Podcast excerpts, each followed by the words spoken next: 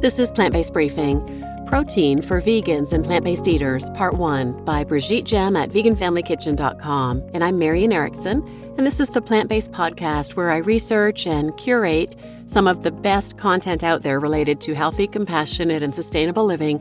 Get permission and read it to you here every weekday in about 10 minutes or less. Today's article would be longer than that, so it's a two parter. I'm reading part one today, and part two will be tomorrow. It's by Brigitte Gemme of veganfamilykitchen.com. She's a vegan food educator, meal planner, coach, and author of the book Flow in the Kitchen Practices for Healthy, Stress Free Vegan Cooking, which I think should be a must read for every teenager or college student, as well as anybody older who wants to cook more meals at home and cook healthy meals and enjoy it. After a PhD in sociology of higher education and a 15 year career in research management, she got impatient with the slow pace of planet friendly change and decided to help individuals live a gentler life.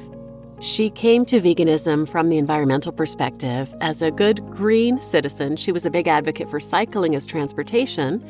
And someone planted a seed for her when they said, if you're fueling that bike with steak, you might as well be driving a Hummer and the rest is history. She now helps others cook more plants. She also has an excellent blog with so much great information, and she runs virtual cooking clubs where people can get together to batch cook for the week healthy, whole food, plant based meals. And I have just joined. I'm so excited to start in a couple of weeks. So now let's get to today's plant based briefing. Protein for Vegans and Plant Based Eaters, Part 1 My Point of View as a Meal Planner, Woman, and Mother by Brigitte Gemme at veganfamilykitchen.com. Protein for vegans and those who eat a predominantly plant based diet. Should we be worried, or is this all overblown?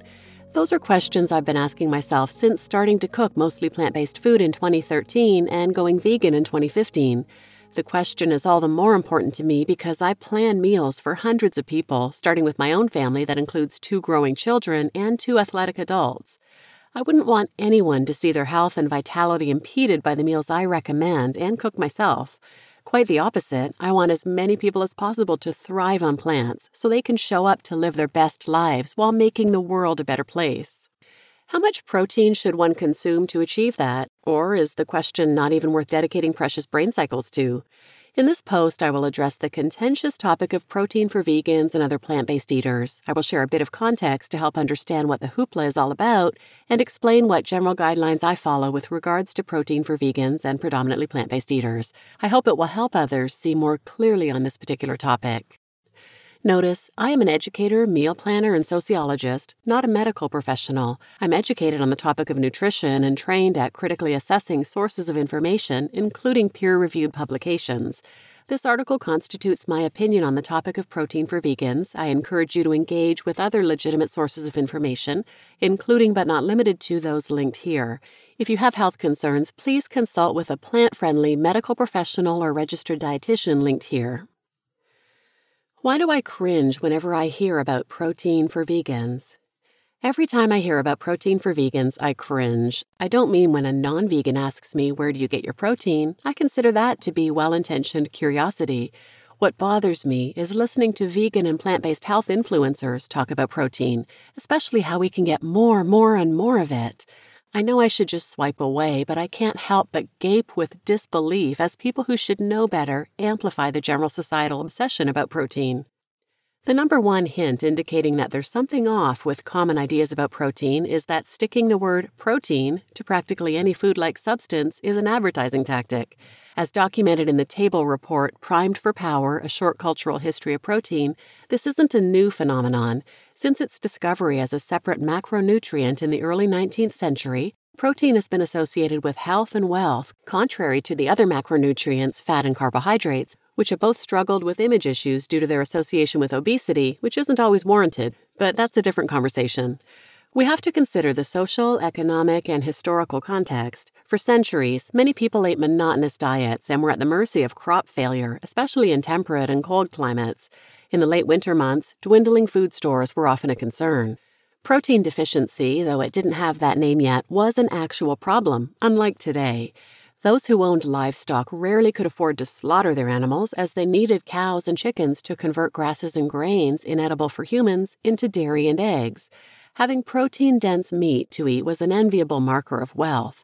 In the late 19th and early 20th centuries, animal farming at an industrial scale combined with refrigeration allowed many more people to have access to meat and, for a time, thrive. Today's situation is different. Our grocery stores are filled with ample stocks of whole grains, legumes, and produce through the year. But maybe the trauma of thousands of years of recurrent famine suffered by our ancestors is haunting us. Marketers are using every trick in the book to push that button.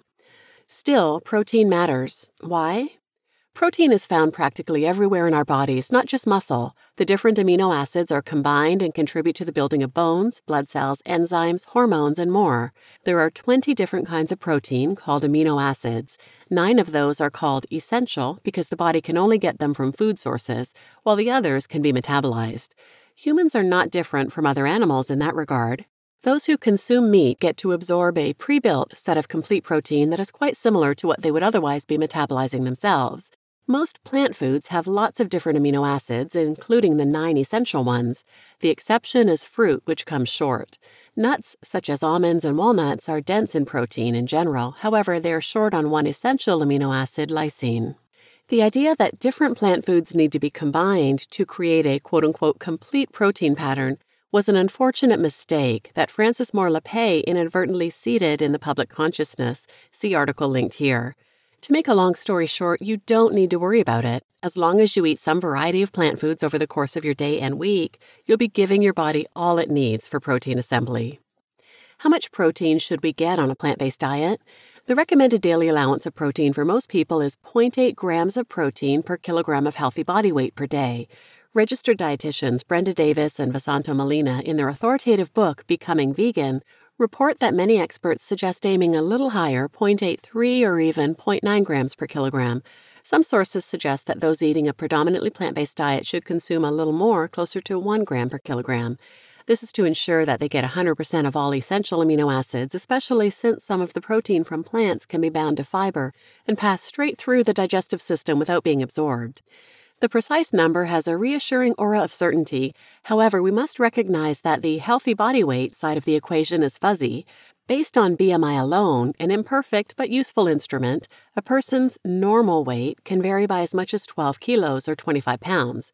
Within that range, we can find many people with differing body compositions and nutritional needs, thin and perhaps even frail individuals who need to build their muscle mass, muscular athletes with very little body fat, sedentary people with a normal weight but too much abdominal fat, etc.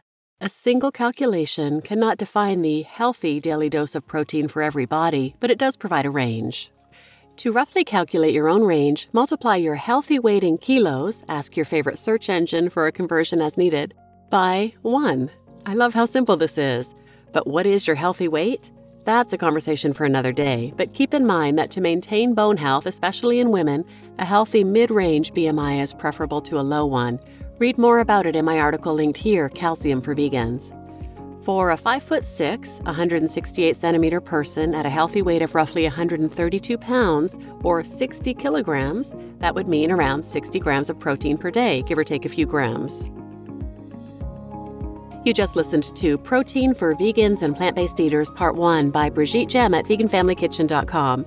And I'm your host, Marian Erickson. Tune in tomorrow for the second half of this article, where you'll hear how can we get enough protein on a plant based diet? Do plant based children need more protein? What about the protein needs of plant based athletes? What about older adults?